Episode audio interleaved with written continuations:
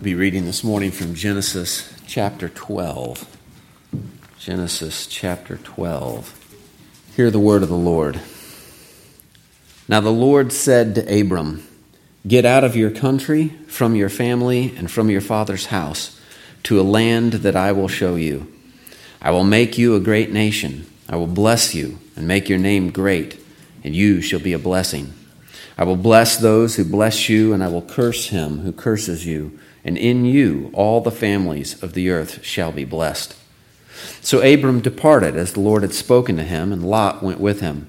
And Abram was seventy-five years old when he departed from Haran. Then Abram took Sarai his wife, and Lot his brother's son, and all their possessions that they had gathered, and the people whom they had acquired in Haran, and they departed to go to the land of Canaan. So they came to the land of Canaan. Abram passed through the land to the place of Shechem, as far as the terebinth tree of Morah, and the Canaanites were then in the land. Then the Lord appeared to Abram and said, "To your descendants I will give this land." And there he built an altar to the Lord who had appeared to him. And he moved from there to the mountains east of Bethel and pitched his tent with Bethel on the west and Ai on the east. There he built an altar to the Lord and called on the name of the Lord. So Abram journeyed, going on still toward the south. Now there was a famine in the land, and Abram went down to Egypt to dwell there, for the famine was severe in the land. And it came to pass, when he was close to entering Egypt, that he said to Sarai his wife, "Indeed, I know that you are a woman of beautiful countenance. Therefore it will happen when the Egyptians see you, that they will say, 'This is his wife,' and they will kill me, but they will let you live. Please say you are my sister, that it may be well with me for your sake, and that I may live because of you." So it was, when Abram came into Egypt, that the Egyptians saw the woman, that she was very beautiful. The princes of Pharaoh also saw her and commended her to Pharaoh, and the woman was taken to Pharaoh's house. He treated Abram well for her sake. He had sheep, oxen, male donkeys, male and female servants, female donkeys, and camels. But the Lord plagued Pharaoh and his house with great plagues because of Sarai, Abram's wife. And Pharaoh called Abram and said, "What is this you have done to me? Why did you not tell me that she was your wife? Why did you say, 'She is my sister'? I might have taken her as my wife. Now therefore, here is your wife. Take her and go your way." So Pharaoh commanded his men concerning him, and they sent him away, and his wife, and all that he had. Well, the grass withers, the flower fades, but the word of our God stands forever. You may be seated. Well, this morning, we have reached that point in Genesis uh, where we clearly part ways uh, with our Paedo-Baptist brethren. The calling of Abram, or Abraham, along with the attendant covenant promises made to him, are understood quite differently by those who hold to Westminster federalism than they are by those who hold to the covenant theology put forward by uh, the authors of the sixteen eighty-nine London Confession, which is known by the term sixteen eighty-nine federalism. Now, federalism is an English word that is derived from uh, the Latin "feodus," meaning covenant. Uh, and so a federal state uh, or republic is one in which various regions or cities have covenanted together, uh, bound together by the covenant with uh, a central head of state. In theology, federalism then simply refers to the covenant as the organizing principle for God's people under the leadership of a covenant or federal head. And we've talked about this before. Uh, in the garden, God made a covenant with Adam as the federal head of all of humanity. Uh, that was a covenant of works. But after the fall, God made a promise that the seed would come who would redeem mankind from the fall. So our confession speaks of the covenant of works in chapter nineteen as the moral law of God written on Adam's heart and consequently on the hearts of all his descendants. But then in chapter seven of God's covenant, our confession speaks of the new covenant, or the covenant of grace, which was, the confession says, revealed in the gospel, first of all, to Adam in the promise of salvation by the seed of the woman, and afterwards by farther steps until the full discovery thereof was completed in the New Testament. So one of those farther steps is here in Genesis twelve in the call of Abram. So we would understand that God is revealing the gospel to Abram, that he is revealing something of the covenant of grace in this promise that he makes to Abram, but that this is not the covenant of grace established, but only revealed. Our Paedo-Baptist brother, our brethren argue that this is the covenant of grace. Uh, in fact, they argue it's established in Genesis three when God promises a seed, and that that covenant is now being administered in a new way through Abraham. Now, we don't deny that God makes a covenant with Abraham. Uh, it's not formalized until chapter fifteen, but we, we understand there is a covenant God makes with Abraham. But we affirm that the promises of the, of the gospel, the promises of the new covenant concerning the salvation of the nations, are just that, promises, promises of a better covenant to come, which is the covenant of grace, which will be established in the blood of Christ in the New Testament. So they speak of one covenant with multiple administrations, where we see distinct covenants, promises, and typology pointing forward to the new covenant in the New Testament. So far in Scripture, we have seen two covenants. The covenant of works uh, with Adam, in which the moral law of God is written on his heart, and then the covenant, and, and this covenant with Adam in the garden uh, is a universal covenant in that it governs all mankind. All men are still subject to that covenant of works, and so all men are guilty and stand condemned because we have sinned. We're guilty of the sin of our father Adam. We have violated that covenant of works. But it's a universal covenant for all mankind. And then, and then we saw the covenant with Noah, or the covenant of conservation. Likewise, a universal covenant that governs all of creation, preserving creation and mankind particularly, so that God's promise might be fulfilled. But we also saw Noah, after that covenant, pronounce a curse on one son and a blessing on another, indicating that those promises would be fulfilled through one of Noah's son, the line of Shem. Now this will be confirmed here in the call of Abraham, who is Shem's descendant. And, and from this point forward in the storyline of the Old Testament, the line through which this promised seed will come is continually narrowed down. It's Abraham, not Nahor, his brother. Isaac, not Ishmael. Jacob, not Esau. David, Solomon. The line is continually narrowed down through which that promised seed will come. So the covenants we see from this point forward are no longer universal, as the first two covenants were. They don't apply to all men. They apply to particular men, to particular families. The covenant with Abraham does not include Nahor and his descendants. The covenant with Israel through Moses does not include Ishmael's descendants. The covenant with David does not include David's brothers, although they have an interest in it, as we'll see. But Samuel Renihan comments and says, "As the kingdom of creation began with the covenant of works and was developed and expanded by the Noahic covenant, so also the Abrahamic covenant is merely the first among other covenants that will be added to this one in governing the kingdom of Israel." So the covenant of Moses, or the covenant with David, will expand and develop the covenant made with Abraham, which begins here in chapter twelve. But these covenants serve a larger purpose in the plan of redemption, which is to bring forth this promised seed, who, as we will see this morning, is promised to Abraham, who will bless all the families of the earth. So these national covenants with Israel, beginning here with Abraham, are subservient to the covenant of grace. They, they serve the greater purpose of bringing forth the Messiah, who will bring salvation to all men. The promise of the new covenant in Christ is contained within the covenant to Abraham, but it's not the same covenant. So let's examine the, the promises made to Abram here in Genesis twelve, see how they uh, relate particularly to his offspring and to the new covenant. And then we'll look at the chapter as a whole and see how it confirms the promise in a very beautiful way.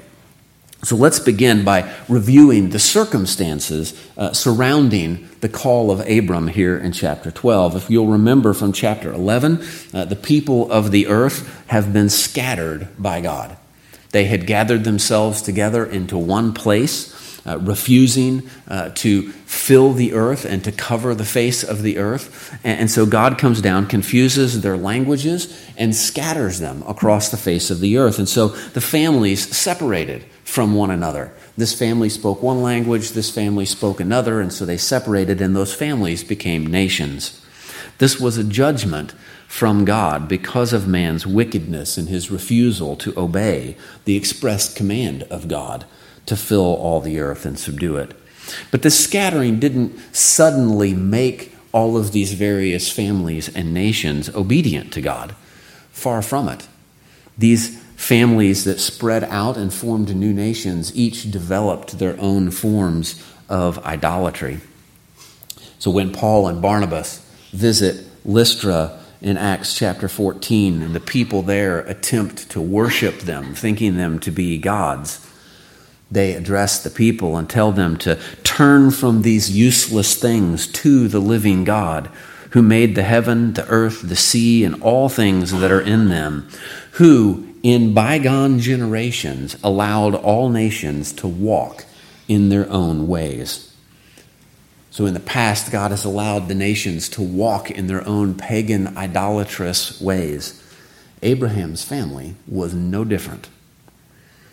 Near the end of the book of Joshua, it is recorded for us, Joshua speaks to the people and he says, "Thus says the Lord God of Israel, your fathers, including Terah, the father of Abraham and the father of Nahor, dwelt on the other side of the river," that is the Euphrates, "in old times, and they served other gods." So in the midst of this crooked, idolatrous generation, God chose to reveal himself to this man, Abram, to call him out of the pagan idolatry in which his family was engaged, to follow and to serve the living God.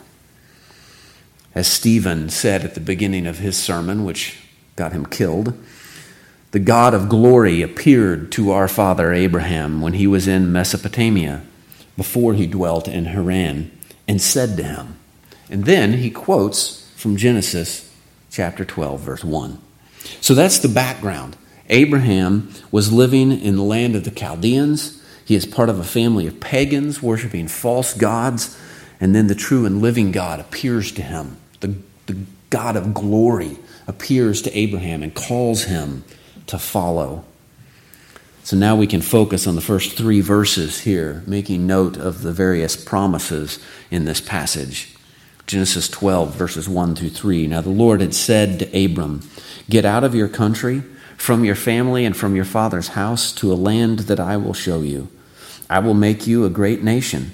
I will bless you and make your name great, and you shall be a blessing.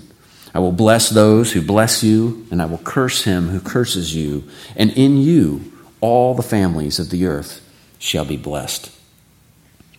So you can see there are several promises made to Abram here, along with a command. Now in verse one, God commands Abram to leave his country, his family, and his father's house, and go to a land that God will show him. And then we see Abram obey that command in verses four through nine. But there's a, a promise embedded in that command. The promise, which is implied here, is made explicit in verse seven, that God will give them that land. Look down at verse seven. "Then the Lord appeared to Abram and said, 'To your descendants I will give this land.'" So there is first a commandment to, to leave his homeland, his family, his father's home, and go where God will lead him. And there's a promise attendant to that, that God will give Abraham and his descendants a homeland. This is quite obviously a promise made to Abram and his physical offspring, his descendants according to the flesh. And this promise of the land is a temporal blessing It's for here and now, this life on earth. It's not an eschatological blessing. It's not a blessing for the world to come. For the Holy Spirit, speaking in the book of Hebrews, says that while Abram received the land as an inheritance, by faith he dwelt in the land of promise as in a foreign country, dwelling in tents with Isaac and Jacob, the heirs with him of the same promise. For he waited for the city which has foundations, whose builder and maker is God. These all died in faith, not having received the promises, but having seen them afar off, were assured of them, embraced them, and confessed that they were strangers and pilgrims on the earth.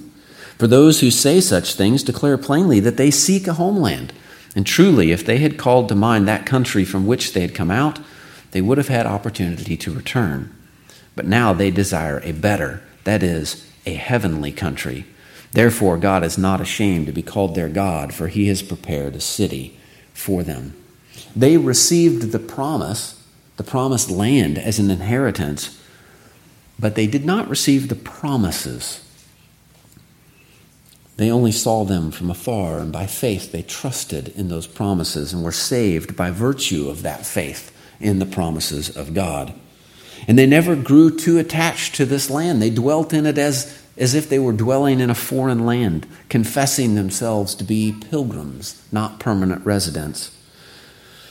They knew it was not their ultimate home. They longed for a home that was with God, a heavenly kingdom. And that is what the promise is ultimately aimed at, our redemption, that we might dwell with God forever. So the, the land promise is a temporal promise to Abraham's physical descendants, but it's also typological. It's pointing the way forward to Christ and to all of those who are in him by faith, who will inherit the new heavens and the new earth as the true end times forever homeland of God's people. So that's the first promise that's made to Abraham. I will give you this land. The second promise is that Abraham will have descendants to inherit that land, and a great many of them. We see this in verse two. I will make you a great nation. This promise is first, again, a temporal promise to Abraham that, uh, that carries within it a secondary fulfillment. The nation of Israel will come from Abraham's line.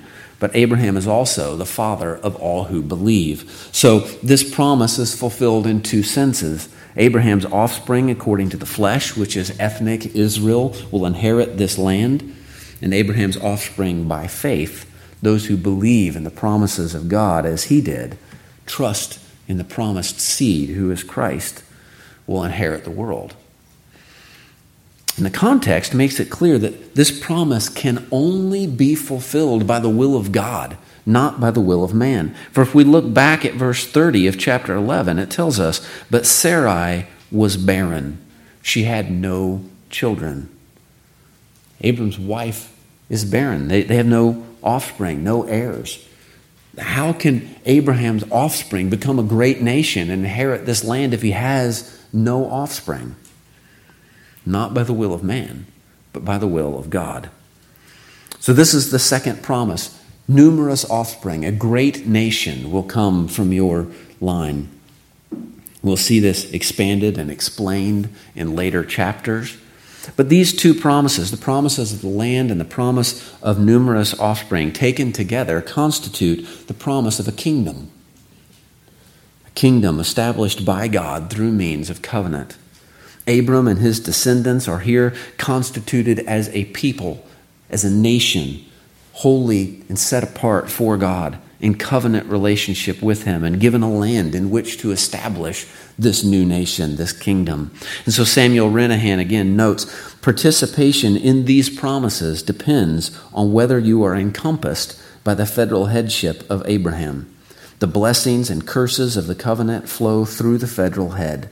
As goes the king, so goes the kingdom. So along with these first two promises, God then promises to bless Abraham and make him a great name. In verse two, I will make you a great nation. I will bless you and make your name great. Now what does it mean that God will make his name great? John Calvin explains this promise of a great name in this way. He says, "Such happiness is promised to him as shall fill all men everywhere with admiration, so that they shall introduce the name of Abram as an example into their formularies of pronouncing benediction."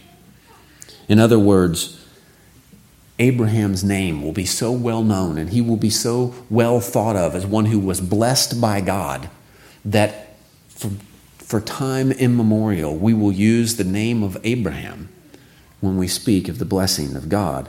And indeed, we see this throughout the rest of Scriptures. We see references to the blessing of Abraham. And we still speak of this man today as the father of the faithful, or the father of all who believe.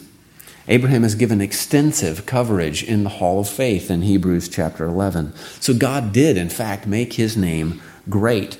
And there's a certain irony here in the scriptural text.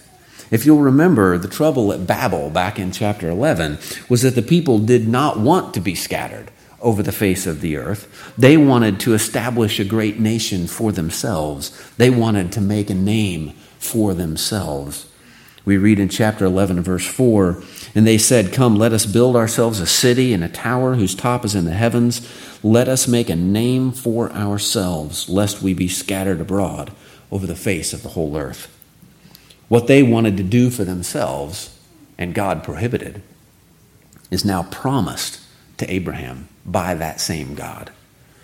Abraham will become a great nation, and his name will be great, not because he desires this for his own glory, but because God has decreed it for his own glory through Abraham. Now, this makes a point that we would do well to learn, and that is that there are things in this life which are not bad things in and of themselves, but it is the motivation of the heart that determines whether they are bad or good. If they are pursued for our own glory, then they are bad, they're wicked and evil. But if they are enjoyed as a gift from God, with thanksgiving in our hearts, praising His glory in them, then they are a blessing and to be received as such. Such is the blessing of Abraham, to give him many descendants, to make his name renowned in all the earth. Abraham did not seek this for himself, but he received it from God as a blessing. And the blessing of Abraham was not uh, to be limited to himself. He was to become a blessing to others. For God said there in verse two, "I will make you a great nation, I will bless you and make your name great, and you shall be a blessing." Nehemiah Cox sees in this promise the honor given to Abraham, standing in Adam's place as a new representative covenant head for all believing humanity, that blessing flowing through him to all who are his offspring according to faith. Then in verse three, God promises more. In verse three, God says, "I will bless those who bless you, and I will curse him who curses you." Now, this is language that we might find in a, a treaty or a pact between two nations or two kings.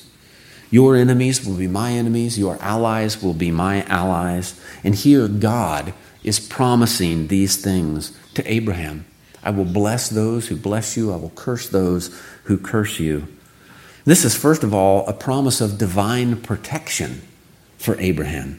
Abraham has been called to leave his home, his family, his nation, everything that he knows, and to, to go to some unknown land that God will show him, inhabited by potentially hostile peoples. God is promising here that he will be with him. He will preserve him through these circumstances. But it's instructive, isn't it, that even though Abraham is called by God to follow God, that his family would be a chosen people, a nation set apart and holy for God, they will still have enemies who will curse them. Christ told us that it would be the same.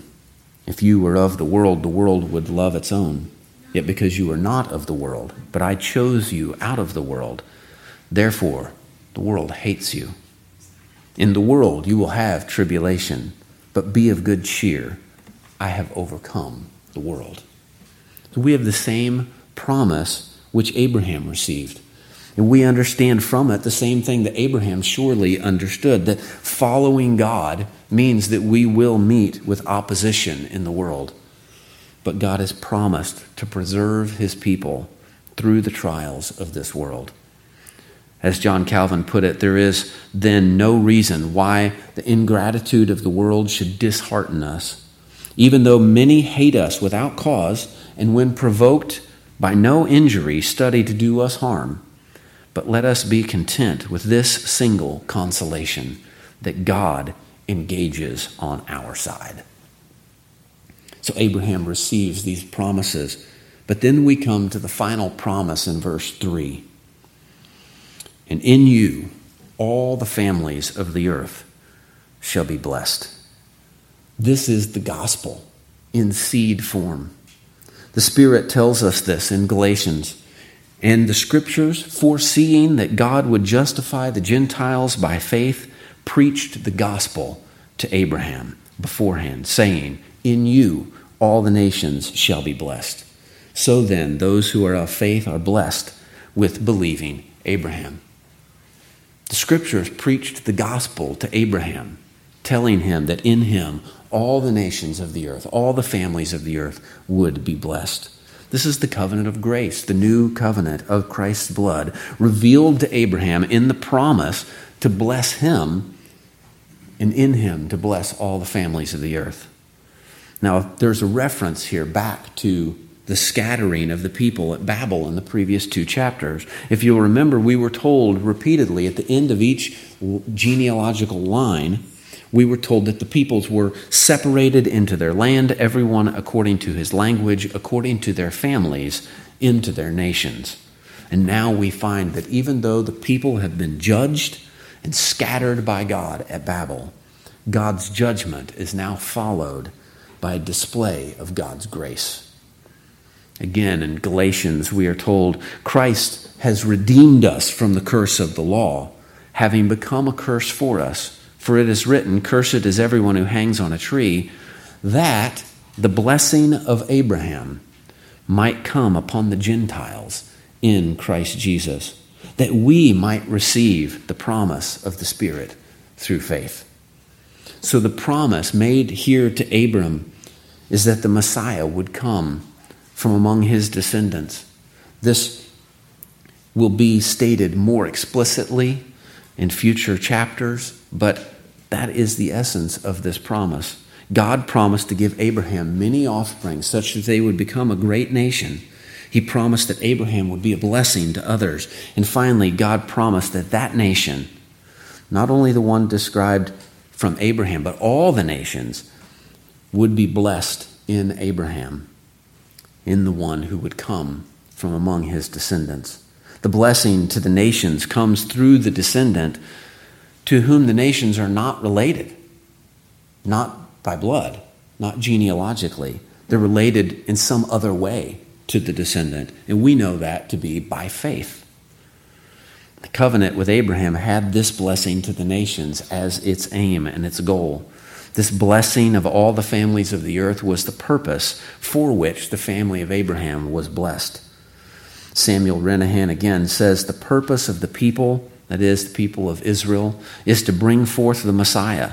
The old covenant is to give birth to the new covenant. The kingdom of Israel is to give birth to the kingdom of Christ. So now let me show you how this chapter as a whole confirms this promise, assures us that God will, in fact, bring salvation to the nations. But I need to explain to you an underlying premise that I'm operating from, and that is this. The Scripture is recording for us real historical events. This is real history. But this history is providentially guided by the will of God, so that it happens in a certain way. And it's recorded in Scripture for us with beauty and glory and a certain symmetry that is meant to make a theological point, not only from the content of the history, but from the way it is recorded and told to us. And we've seen multitude of examples of this in our studies of the Scriptures, in the chiastic form of the Psalms, in the story of Esther, which builds up a, a number of story elements and then reverses those things in order at the end of the story. That really happened that way on purpose because God willed it to happen that way in order to show us that we might see the beauty of those reversals. Well, something similar is happening here in Genesis chapter twelve in the form of three parallels. And what I mean by this is that there are three distinct sections of Genesis twelve. We have the call of Abram in verses one through three. Then we have Abram in the promised land in verses four through nine. And then Abram in Egypt in verses ten through twenty. And each of these three histories has at least one parallel elsewhere in the book of Genesis. And these parallels make a point.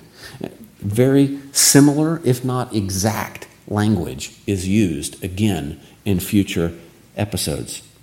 We've noted before that when we see a repetition of words or phrases in the narrative, it's intentional. It's meant to call our attention to it, to make some point larger than the individual history being recorded. And the same is true here in Genesis twelve.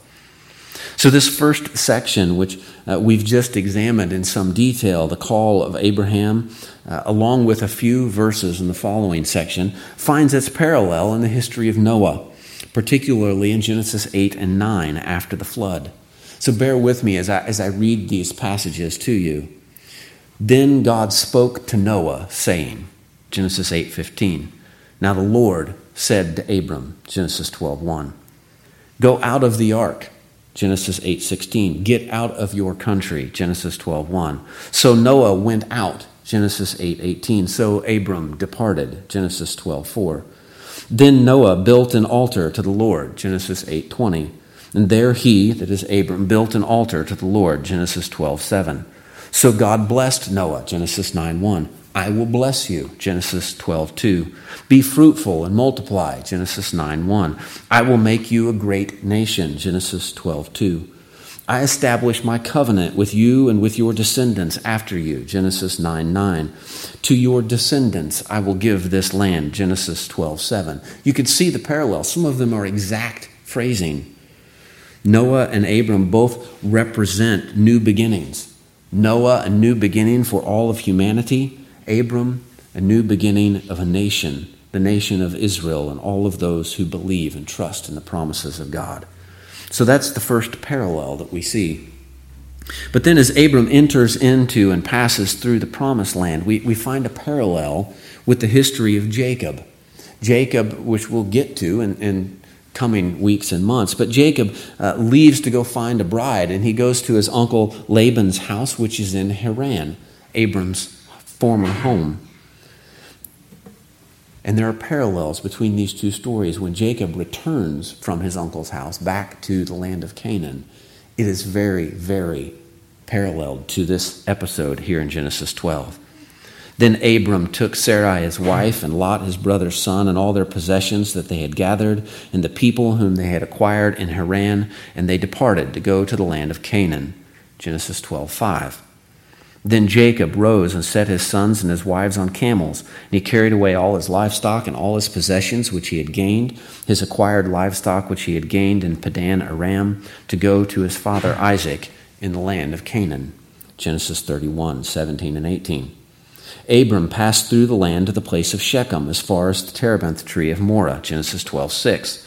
Then Jacob came safely to the city of Shechem, which is in the land of Canaan. Genesis thirty-three, eighteen. And he moved from there to the mountain east of Bethel, and he pitched his tent with Bethel on the west and Ai on the east. There he built an altar to the Lord and called on the name of the Lord. Genesis twelve eight.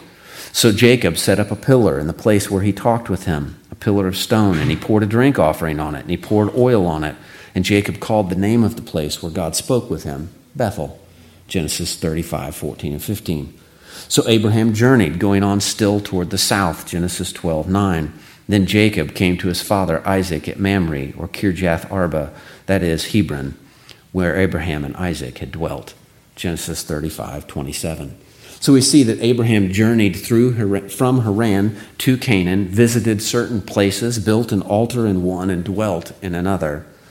Two generations later, his grandson, Jacob, makes the same journey from Haran into Canaan, stops at the same places, builds an altar in the same place, and dwells in the same place. The point is, the promise is secure, because even though Jacob will leave the land, he returns. He follows the same pattern his grandfather did upon entering the promised land. In the last half of the chapter, we then see Abram going to Egypt. And here the parallels start in Genesis, but carry on into Exodus. Now there was a famine in the land, and Abram went down to Egypt to dwell there, for the famine was severe in the land, Genesis twelve ten. And the seven years of famine began to come, as Joseph had said. The famine was in all the lands, but in all the land of Egypt there was bread, Genesis forty-one fifty-four. And it came to pass when he was close to entering Egypt, Genesis twelve eleven. So they took their livestock and their goods, which they had acquired in the land of Canaan, and went to Egypt, Jacob and all his descendants with him, Genesis forty-six six. And he said to Sarai, his wife, Genesis twelve eleven. Then Joseph said to his brothers and to his father's household, Genesis forty-six thirty-one. Therefore it will happen when the Egyptians see you that they will say, Genesis twelve twelve. So it will be when Pharaoh calls you and says, Genesis forty-six thirty-three. Please say that you are my sister, that it may be well with me for your sake, and that I may live because of you, Genesis twelve thirteen. That you shall say, your servant's occupation has been with livestock from our youth even till now, both we and our fathers, that you may dwell in the land of Goshen, Genesis forty-six thirty-four. The princes of Pharaoh also saw her and commended her to Pharaoh, Genesis twelve fifteen. Then Joseph went and told Pharaoh, Genesis forty-seven one. And the woman was taken to Pharaoh's house, Genesis twelve fifteen. Then Pharaoh spoke to Joseph, saying, the land of Egypt is before you. Have your father and brothers dwell in the best of the land, Genesis forty-seven six. He treated Abram well for her sake. He had sheep, oxen, male donkeys, male and female servants, female donkeys, and camels, Genesis twelve sixteen. So Israel dwelled in the land of Egypt, the country of Goshen, and they had possessions there and grew and multiplied exceedingly, Genesis forty-seven twenty-seven. But the Lord plagued Pharaoh and his house with great plagues, Genesis twelve seventeen. And the Lord said to Moses, I will bring one more plague on Pharaoh and on Egypt, Genesis eleven one, Exodus eleven one.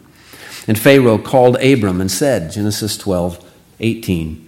Then he, that is Pharaoh, called for Moses and Aaron by night and said, Exodus twelve thirty-one.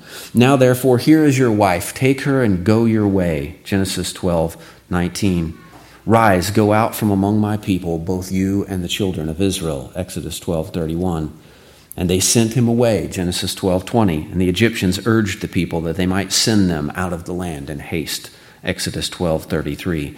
These parallels actually continue into Genesis thirteen uh, with the return from Egypt to Canaan, being accompanied by others, taking great possessions with them as they leave Egypt, and then worshiping God immediately upon their departure from Egypt. And again, the point is, even though Abraham's descendants will leave the promised land and end up enslaved in Egypt, they do return to the promised land that God had given them. God's promise is secure. And that's really the point of all these parallels in the history. Here in chapter twelve, God made a promise that he was going to bless all the nations of the earth through Abraham's descendant. This is the promise of the gospel, the promise of Christ, the coming Messiah, the anointed one, the promised seed. Can the reader be sure that that promise will be fulfilled? He can, because the history is repeated in these parallels. You see, that's one way in which God confirms his promises. If we return to the story of Joseph for just a moment, you'll remember that when he was in Egypt, he, he spent some time in prison. And while he's in prison, he interprets some dreams. The prisoners for whom he interprets the dreams are released. One of them is killed. One of them is restored. Two years later, Pharaoh has two dreams on two successive nights. Again, we're beginning to see a pattern. Pharaoh's dreams are of skinny cows eating fat cows, and then skinny ears of corn eating fat ears of corn. There are obvious differences, but obvious parallels between these dreams. Joseph is brought out of prison to interpret these dreams, and after he interprets them, he tells Pharaoh this. And the dream was repeated to Pharaoh twice because the thing is established by God, and God will shortly bring it to pass. The history is repeated twice because the promise is established by God, and God will bring it to pass. In fact, he is bringing it to pass. We are the evidence of that. Christ was, has redeemed us from the curse of the law, having become a curse for us, that the blessing of Abraham might come upon the Gentiles in Christ Jesus, that we might receive the promise of the Spirit through faith. The promise of God to bless all the families of the earth through Abraham's seed is confirmed and established, and God is keeping that promise even now in the salvation of the Gentiles. And God will bring that promise to completion in the fullness of time when he has gathered all his people into one in Christ Jesus our Lord. Amen and amen. Let's pray.